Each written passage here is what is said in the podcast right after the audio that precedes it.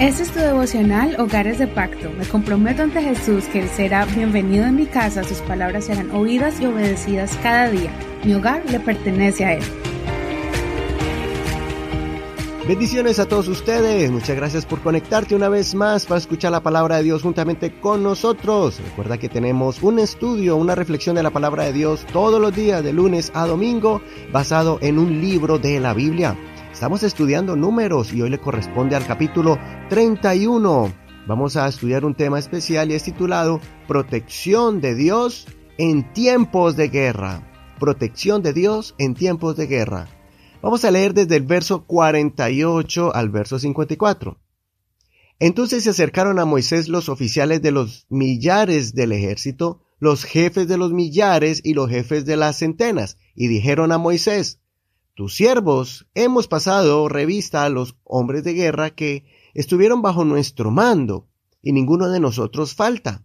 Por tanto, hemos traído una ofrenda al Señor, cada uno de lo que ha hallado.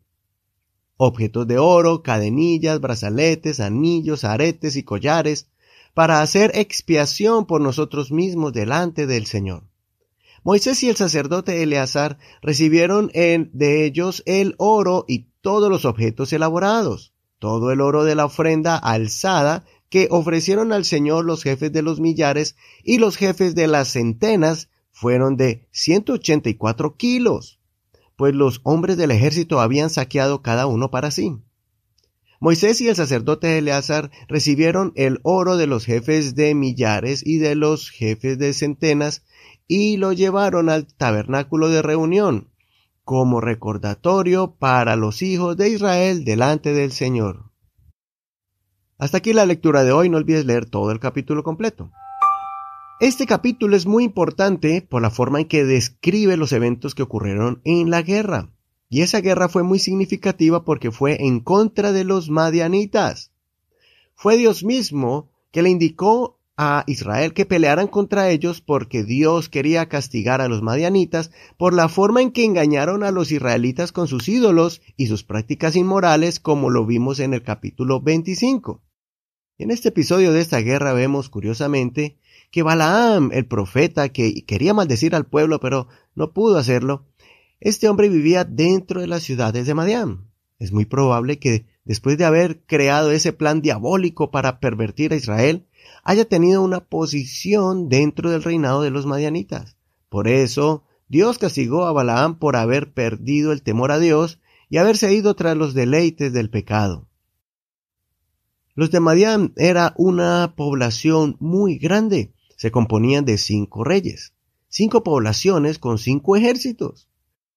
Y como en todas las guerras, muchos de los soldados de los dos bandos no sobreviven. Sin embargo, el Señor no permitió que ningún israelita muriera de mano de los madianitas.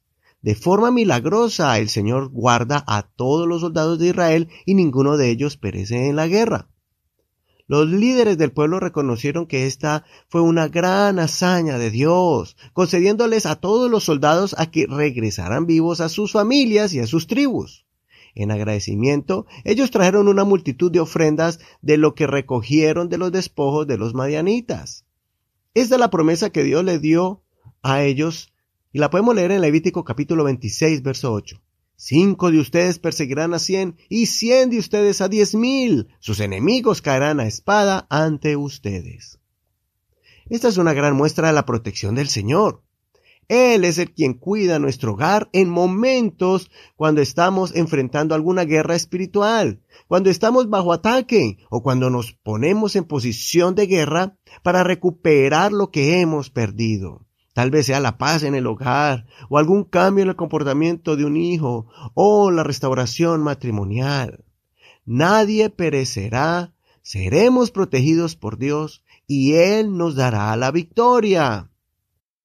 En el Salmo 51, en el verso 5 al 7, dice, No tendrás temor de espanto nocturno, ni de flecha que vuele de día, ni de peste que ande en la oscuridad, ni de plaga que en pleno día destruya. Caerán a tu lado mil y diez mil a tu mano derecha, pero a ti no llegará.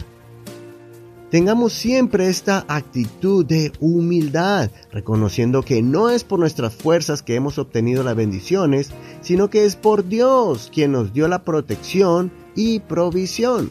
Cuando traemos nuestras ofrendas de gratitud en oración día y noche. Recordemos la convicción que David tenía y que nosotros debemos tener en tiempos de guerra. Leamos en el Salmo 34 en el verso 7. El ángel del Señor acampa en derredor de los que le temen y los libra. Hasta aquí el devocional del día de hoy. Soy tu amigo y hermano Eduardo Rodríguez.